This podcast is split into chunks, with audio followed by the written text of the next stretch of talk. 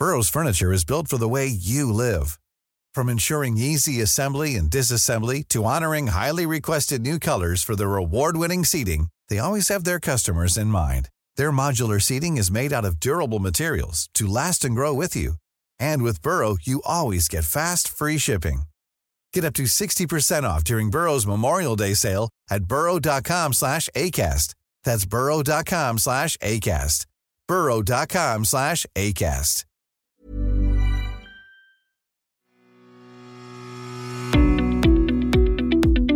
Hello and welcome to the Mick Clifford podcast with the Irish Examiner. Now, next week, the People Before Profit TD, Gino Kenny, will bring a private member's bill before the Dáil to legislate for assisted dying. His bill is being backed by people such as the cervical cancer campaigner Vicky Phelan.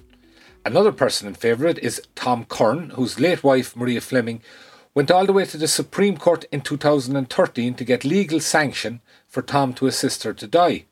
That bid was unsuccessful, but the judges in the Supreme Court at the time said that there was nothing to stop the Oireachtas legislating for such a law if it thought that it was appropriate. Another person giving this bill the nod is Gail O'Rourke, who was acquitted in the criminal courts in 2015. She was charged with attempting to assist her friend Bernadette Forde to take her own life, and as I say, she was found not guilty of that. They're the kind of people, what you might call the high profile people backing this bill. It would also seem a number of TDs are doing so. How many we'll just have to wait and see. And I think it's fair to say that a lot of people in the general public are um, wondering about this area now, and it's coming to the fore of their conscience. Whether or not the bill succeeds, and it doesn't look likely right now, uh, it's a private member's bill, and the chances are the government will not go along with it, but we'll wait and see. But there are already laws for assisted dying in countries such as Holland, Luxembourg, Belgium, Canada, and some US states. Campaigners in this jurisdiction say we need to move on it now, but there are also many who are cautious about it, and there are others who are frankly dead set against it. It's a highly contentious issue, a primal issue in many ways, and it's going to take a lot of teasing out. In that respect, we're joined on the podcast today by Professor Des O'Neill of Trinity College, who's a specialist in geriatric and stroke medicine. Of course, he's also somebody who's contributed to public debate on this and other issues in his field over the years. Des, you're very welcome to the podcast. Thank you very much. Yes, could I start by reading out to you a letter to the editor that was published in the Irish Examiner this week? Um, brief letter. It was sent in by uh, Mr. John Caulfield from Mormont in Cork City and it's under the headline Legal Consent for Assisted Dying. I'll give it a quick read just because I think it gives a flavour of some thinking that's around at the moment. Now, it goes like this Glad to see there is movement on legislating for assisted dying, but it's only a start. We need a much broader and liberal law.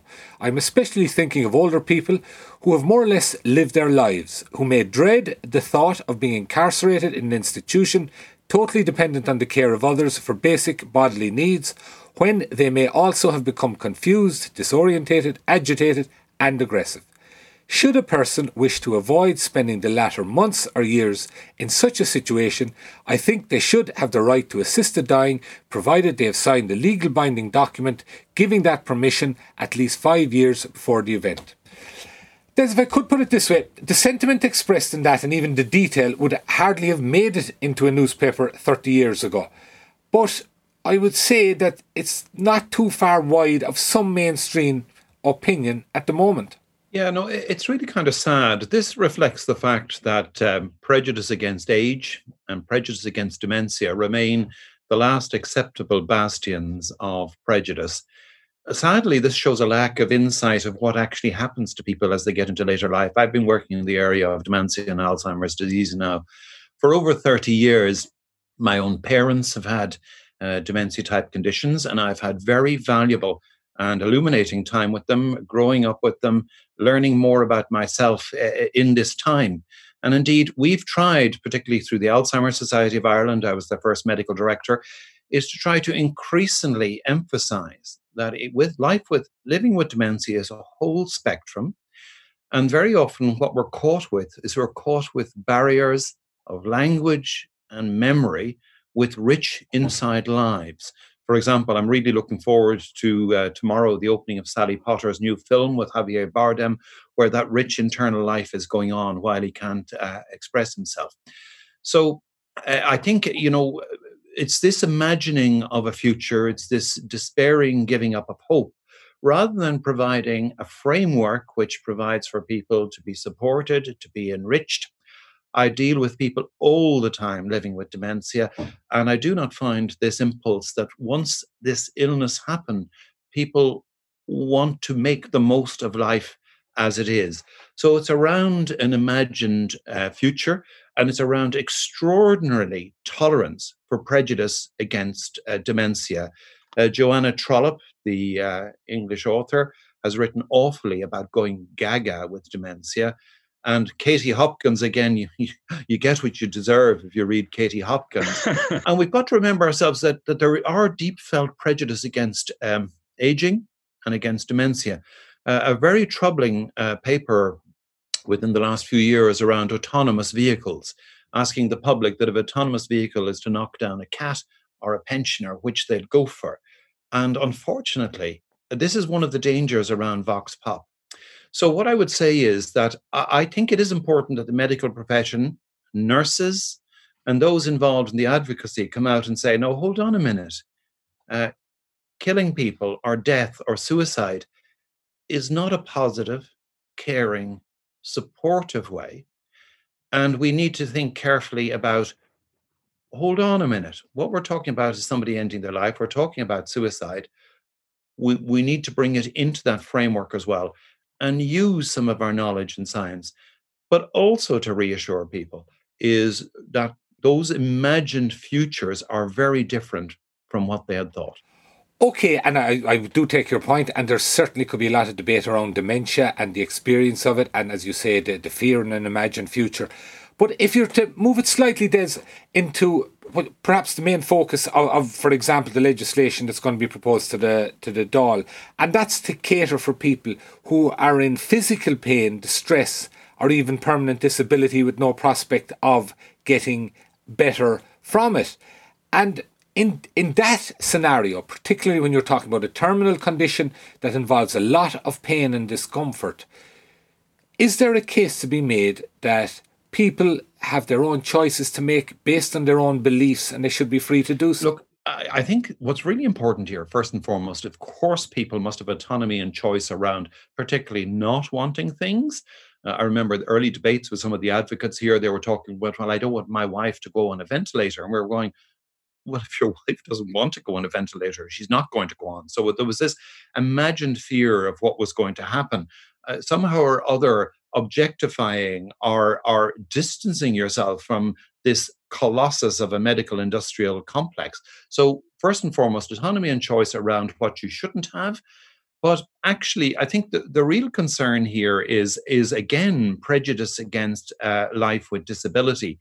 And I often uh, go back to cases of people. Simon Fitzmaurice's book, It's Not Dark Yet, mm. people must read around, you know, actually going, well, wait a minute, no, I don't want to die prematurely. I want to see my children.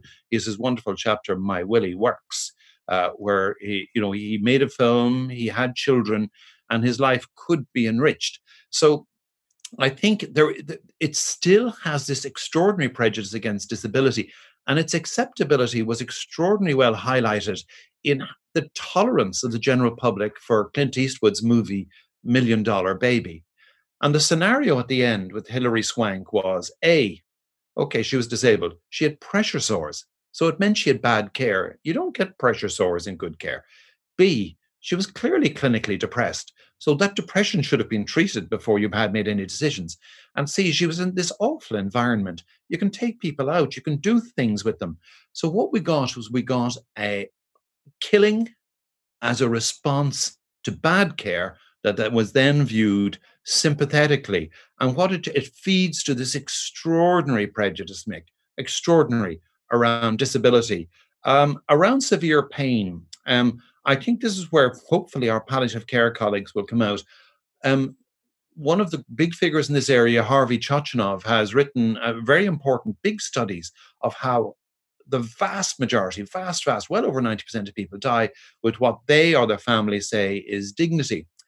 And the other thing is around pain. By and large, this I, I, I struggle to find. I'm now 34 years in practice. I struggle to see a death where somebody has died in, in intolerable pain.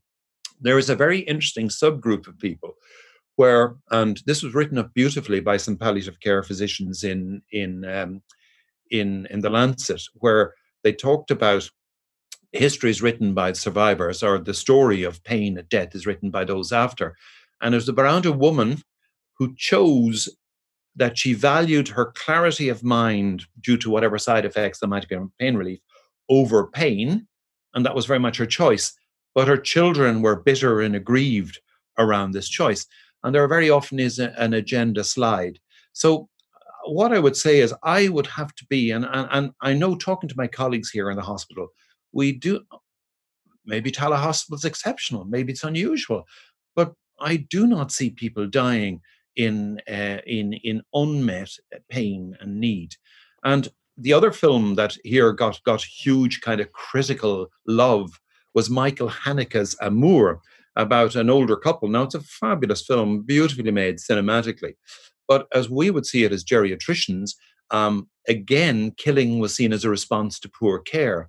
Um, the wife gets a stroke with uh, dementia out of it he clearly doesn't have proper support, from speech and language therapists, other areas.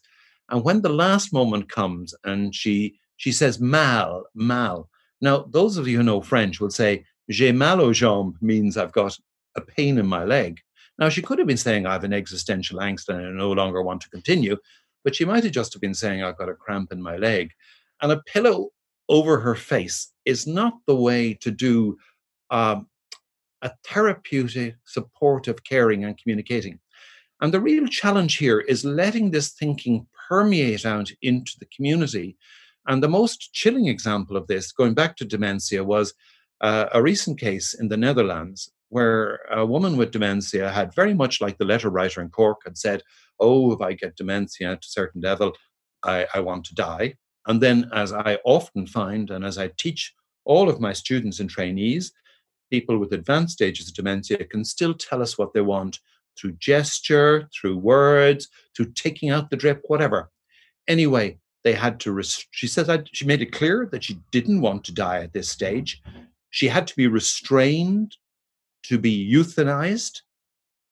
And then the whole of Dutch society rose up to defend this. And I always think, so what they, what they've, they've this whole scenario no, if this were around a sexual crime as opposed to killing somebody with uh, a, stigmatized condition, no means no, no matter how much alcohol or drugs or whatever state you're in for a sexual crime. And we all support that. But clearly, no meaning no did not hold here. And the whole of Dutch society, uh, an extraordinary um, consensual society, although it has the label of liberalism. We've always been astonished as geriatricians how keen they are for the rest of us to give them approval for what they're doing. So the impact of assisted suicide or euthanasia in the minority of legislations jurisdictions where it is it's not so much often a direct one because the people who tend to take it tend to be upper middle class late middle age, early old age, often stigmatized around later life. But it's the roll on impact it has about sending out a message to our care society, to our carers, that they're like that life with dementia is worse than death. And that's the exact opposite of the message. It's even infected the Netherlands Alzheimer Society. Their, their proclamation around this is just shocking in terms of not standing up for and fighting for how do we reach in through creative process, arts, music, doing the things you like doing to get to that inner life of people with dementia, to support them instead of saying, well, actually, maybe that's the way it is and maybe you can be euthanized. Yeah. As I understand it, there's uh, in Belgium, for instance, investment in palliative care has increased way beyond general investment in health since they've brought in a euthanasia law and in Holland, they, they statistically, I think they record most cases where the law is invoked, and in the vast majority, there's no question of anybody who is in a vulnerable situation having been taken advantage of in any way. Well, uh, we've just given you the case where there is. And as you can see, their whole system is now effectively rigged so that if they euthanize somebody against their will, it's going to be cleared by the Dutch Medical Society, it's going to be cleared by the Dutch courts, and it's going to be cleared by the Dutch public. And indeed, the Irish Times own correspondent, you know, he had completely bought into this thing. So the answer is I'm afraid the whole framework and paradigm of the Netherlands has been shifted palliative care, yes, has increased in, in, in Belgium and the Netherlands, as palliative care has increased in most places. And it's been extraordinarily divisive in uh, the jurisdictions where it's been brought in. And some deeply, deeply troubling stories of um, afterwards. It's, it's not the smooth, highly regulated, wonderful thing, uh, you know, that we can all be secure. I mean, we, we know already if you go in to get your appendix out or your hip repaired or that, there's always a chance of error. There's a chance of mistakes. There's a chance of, you know, we know that. But it, it there's an extraordinary error of ironing all of that out because it's an appalling vista. And I think the other thing we, we don't think enough about is why are we so troubled about our high, now thankfully reducing, but still high death rate of suicide? And I think there is this bizarre artificial division of somehow or other a bad suicide and a good suicide.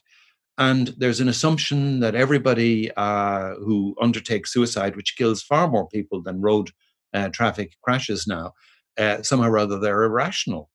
Absolutely not. That they've all got a significant substantive uh, mental illness. Absolutely not. And yet we know it causes a huge distress among families. And for them at that point, clearly, for whatever reason, life seems not worth living. And our whole process among the many charities and professionals is to try and reassure people that, that life is indeed worth living. And I think that's the message we've got to try and get out around some of these uh, highly stigmatized areas.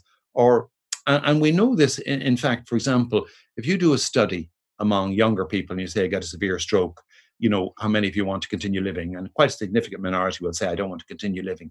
We've been running an all ages stroke service here since 1995. Not a single self harm, like obviously lots of hurt and pain and support.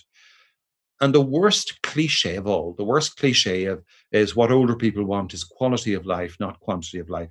Actually, that is wrong. Uh, you know, that they they want both in as much as they can.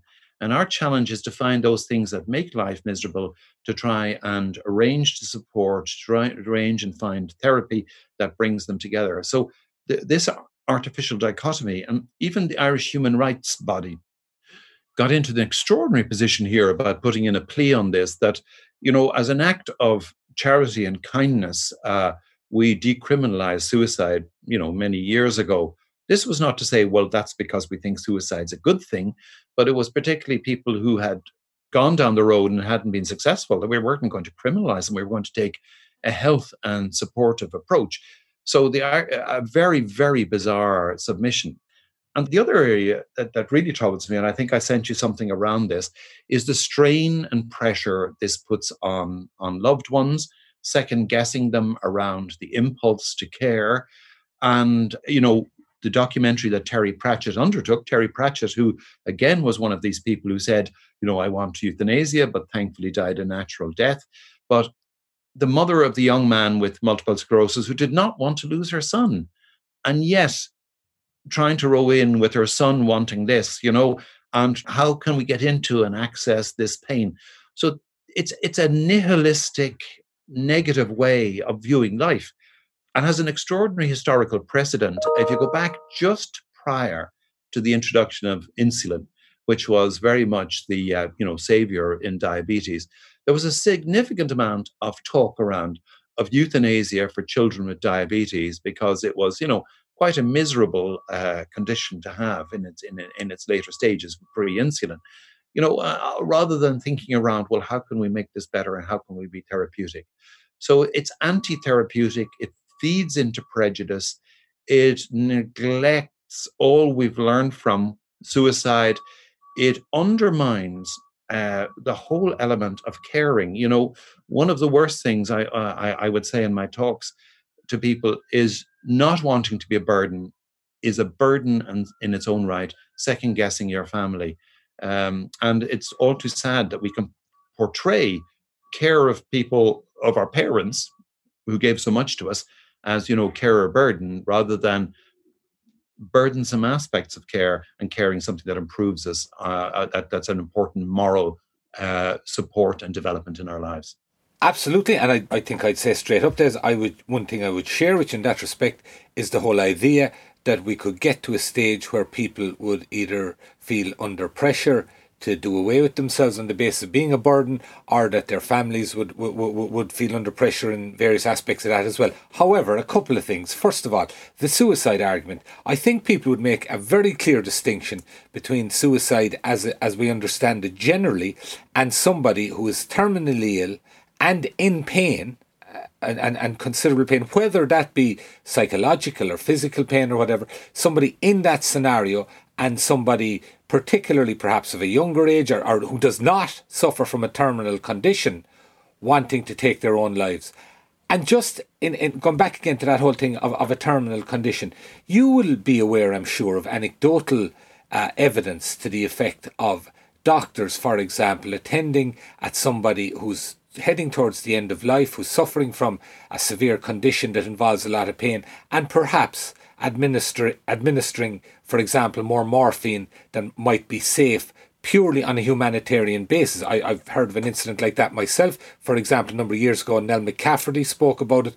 Uh, what do you think of that type of situation and the fact that it would certainly seem that some doctors, purely for humanitarian reasons, do exactly that? I think, first of all, no, I, I think creating this artificial Chinese wall between suicide as we understand it and assisted suicide is actually a fallacy. You know, life does not divide into artificial dichotomies.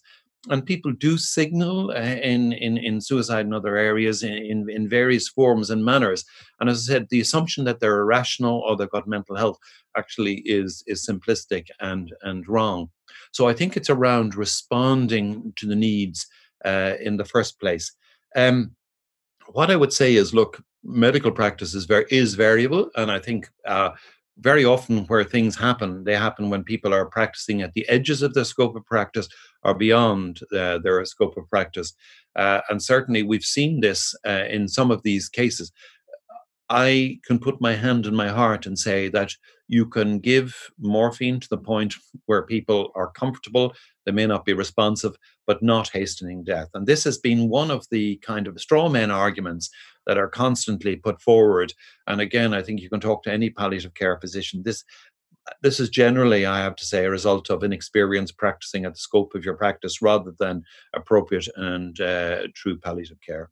Okay, and coming back again, and I see what you're saying about the, the, the, possibilities that are open up as a result, but ultimately, you're still back to a scenario whereby you're talking about autonomy, you're talking about choice, and the in in I, I take your point that in, in a lot of instances it's the imagining of that into the future, but there are those, and Marie Fleming was an example of somebody who was living it, who was suffering through it, and had reached a stage in her life, I think it's very fair to say it was very made very public at the time, uh, of, of wanting to end it. Surely somebody in that position, living like that, and the loved ones around them observing it, are entitled to have some protection under the law to bring, as they see it, suffering to an end. No, I think this is a really important issue in terms of having perhaps a wider discussion on, on what autonomy means. And I think a really important thinker here, and I think it was always illuminating to me that the UK human rights had a distinguished philosopher heading them rather than a lawyer or an activist or an autonomy person. And Onora O'Neill is somebody that people should look to. She's a wonderful TED talk on trust and a wonderful she's a wonderful way of writing on the limitations of autonomy. All, all of our autonomy is exercised in the embrace of others and has impacts on on others, uh, both those in our immediate circle and in societal terms. So there are limitations around autonomy, and I think eh, you know it's my choice, it's my right. We've seen already in society that we've said, well, actually, no, no, you can't smoke in a pub. No, you can't go out on a motorbike like in New Hampshire and uh, ride a motorbike without a helmet, uh, seat belts. Uh, you know, there's a wide range of areas whereby we have decided that you know we've made it clear that we as a society, we as a, as a, as, as a government, have an interest in the value of life. And it's not just some of it's purely commercial, but some of it is actually, I think we're so used to giving out and criticizing uh, government, is that there is a virtuous core at the heart of what we do as groups. We've, I think we've got to believe this. And uh, there is an importance to attaching uh, value to life and an importance to understanding the limitations of our autonomy. So, can I say to you, certainly around um, burdensome or extraordinary treatment, there's been massive movement in this. And, and people really are absolutely assured. You know, sometimes there are these pictures painted, particularly uh, in the US, where there might be an issue around reimbursement for intensive cares and people ending up in intensive cares. But but but but you are not going to be subjected to extraordinary things. And if you get the right degree of palliative care, you are not going to suffer from these intractable pains. And I, I think the knock on effects and implications, the knock on effects around philosophy and ethos of care are, are really very, very concerning. What, the first case that went legally in the Netherlands was around a doctor who euthanized an older person without consent. And the judge said, Well, oh, no, that was fair enough because uh, she was reeking of urine and she had pressure sores. And you're going, oh my God, I, you know, she had poor care. So uh, I, I, I, there are massive, massive knock on implications here for the framework of care, for our understanding of disability, for our understanding of dealing with psychological pain, for dealing with, uh, and indeed, there can be, uh, one wonders sometimes all around psychologically depression or cognitive changes with some conditions. But we need to be respectful of these, but to realize there are points where there is a finitude to humanity. And when I'm teaching the students around this, I use, for example, the plays of Moliere might seem very abstract and abstruse, but in Moliere, all of Moliere's plays are about humans trying to set up a framework to protect themselves into the future. And the comedy of Moliere, whether it's Tartuffe um, as trying to do it through religious um, uh, uh, sort of credits, whether it's the miser through money, whether it's the hypochondriac, the malade imaginaire through through embracing medicine, it all comes crashing down in the end.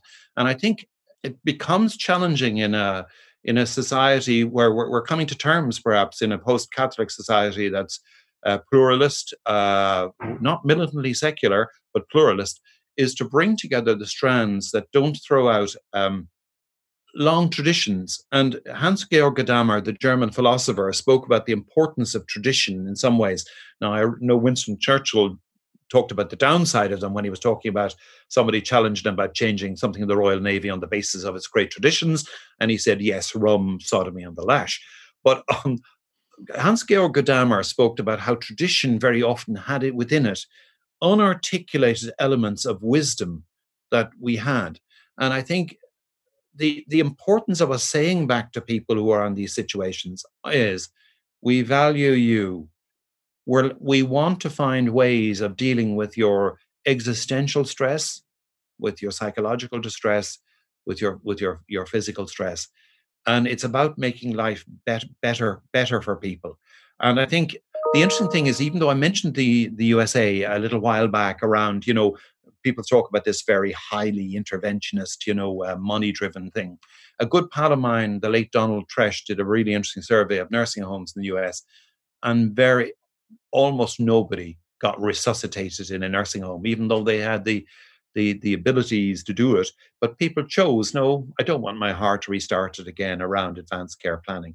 So I, I think this this is very important, and it does feed into one very very worrying part of um, the this issue of advanced directives. When you say advanced directives, there, sorry, what are you referencing there? A legally binding advanced directives, part of this new uh, assisted decision making bill. Oh. I have two problems with these. The first problem is um, they're unremittingly about what I won't have rather than what I will have. So there, I don't want resuscitation. I don't want this. And I'm going, well, actually, I want an advanced directive that says if I'm in a nursing home, I want all the nurses and staff to have dementia appropriate training. I want I want positive ones. But the second thing is they don't take into account how we grow with illness and how we change. And the metaphor I use is all the people who, before the uh, 2008 crash, bought into the advance directive of a mortgage. And what happened when it went wallop? And what happened when it went wallop is we as a society hugely altered, adapted, changed, had maneuvers. But it seems to be we've completely shut our critical blinkers to the idea that, hold on, um, she, she made this advance directive when she was relatively well. She knew very little about it. Interestingly, older people are very smart about this. Uh, we did a study back way back in the um, in the 90s, uh, asking older people how they felt about this, and they said, "I only want to do this when I can smell the condition I'm going to have." And they made it clear they wanted advanced care planning or preference, i.e., a general direction rather than something binding. So, as I, I keep saying to you, Mick, the real challenge here is this huge buy in to uh, occult and overt prejudice against disability, against aging, and also um, buying into a current around intractable pain that really, and again, I, I'm, I'm in contact with palliative care physicians at the moment. I think it's important they come out relatively strong, strongly, but honestly. I mean, they have the literature about you know successes and and failures, but th- this this this this is truly something whereby you you talked about autonomy. Um, the the the leader of ethics. We've always had medical ethics to a certain extent, but there was a very, very clever doctor called Ed Pellegrino, who's very much the person who put medical ethics in uh, as a subject. He kind of framed it. And he talked about, you know, people talk about doctors being paternalistic, and misses it or gets it wrong. Ed Pellegrino said, the good doctor is a moderate autonomist and a moderate welfarist. And the issue is people come to you hurting, they come to you not knowing stuff, they come uncertain. And your there, piece there is to maximize their autonomy within the framework of what you can doing, but also the welfare is to support them. And I sometimes say to people, you know, when you go to your garage man and he says that carburetor needs changing, you know, where's your autonomy there? You know what I mean? And you're not going to say your garage man's being paternalistic. Okay, you might get a second opinion. Um, but we, we, we, we, we, I think there's a danger around, you know, the, the hard cases make bad law argument, and even worse, the the the, the fabled or mythical hard cases uh, make, make bad law. And indeed, we have to be very mindful and, I, I, and, and respectful of what they felt. That when a relative says, I don't like the way my father died, the trouble is we, we don't have the father's perspective at that time or moment. And, you know, uh, 10% of my time as a geriatrician is spent um, um, um, dealing with the differing agenda and perspectives of adult children and their parents. Uh, they may love them, but they have different priorities and agendas. One final thing, Des, and I know you're coming from the perspective of medical ethics. However, as you mentioned, we are in a, a post Catholic society, and I'd suggest that one of the reasons there would have been a lot of resistance to anything in the area of assisted dying heretofore would have been that um, allegiance to the traditional teachings of the church, and that that is disappearing. And I'd suggest that as a result of that, it is inevitable that there is going to be a growing body of opinion in favour of some form of legislation for assisted dying. Yeah, no, I, I think not only is there is there kind of a move away from it, there's possibly even a bit of a kind of a kick kick back or a kick against. I think so, uh, and I think we just need to be mindful of that and watching it. Um, I think it's important that uh, very often in there's a, a, temptation in those who are in this area here is to do use a te- technique called label and dismiss. So it's to say if you you're coming from a Catholic perspective, and that's a dual injustice it uh, assumes lack of independent thought among people who may have a religious attachment and fails to recognize that a huge amount of agnostic and atheistic and uh, all other groups um, uh, can see that this is this is deeply uh, troubling and concerning. So I, I, really appreciate the time you've given me. I, I, think the medical profession may be a little shy in, in this in this post-Catholic era of of this area, and I also think ethics teaching took a bit of a hit in the last 20 to 30 years. And I think uh, one of the things we're doing, I've managed to pull together for the first time ever a continuous professional development module in the College of Physicians next January about developing ethical articulacy uh, for physicians. So look, uh, it really is important that we we we lay out the stall here. We we accept that there are imperfections, but there are greater and worse dangers uh, from pursuing this path. Professor Des O'Neill, thank you very much for joining us today. A very enlightening conversation, I have to say. That's it for today, folks. Thank you for listening. I want to thank our engineer, JJ Vernon. Uh, you can get the Mick Clifford podcast on all the usual platforms. See you again soon.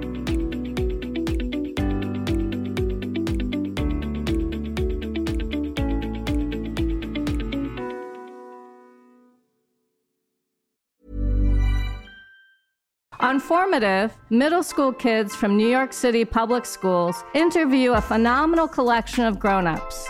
Me, like, I don't know what I want to do. You don't have to have all the answers.